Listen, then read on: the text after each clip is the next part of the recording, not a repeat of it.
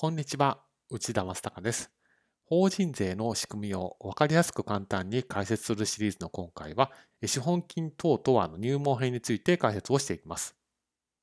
まあ、法人事業税をはじめ、いろんなところで資本金等という用語が出てきます。そこで資本金等ってどういうふうな考え方をすればいいのというのをまずここで解説を差し上げるというのが今回の内容になります。まずスタートは資本金と資本準備金です。いわゆる会計の数字です。調整を加えて法人税法上の資本金等を計算をします。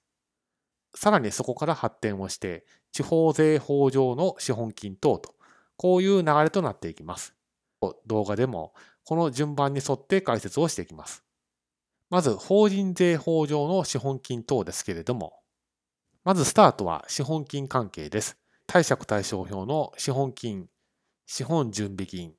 株式払い込み剰余金。株主から払い込まれたお金がまずはスタートの金額となります。それにプラスして無償原資の金額も含まれます。つまり無償原資をした場合、会計の資本金とか資本準備金からは抜かれて数字はなくなっているんですけれども、法人税法上の資本金等を計算する上では、その金額は戻して処理をするということになります。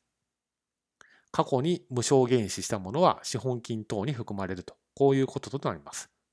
そして除くものについては、利益剰余金からの資本組み入れであったり、有償減資であったり、まあ、みなし配当以外の自己株式と、こういったものは、え資本金関係から除くこととなります。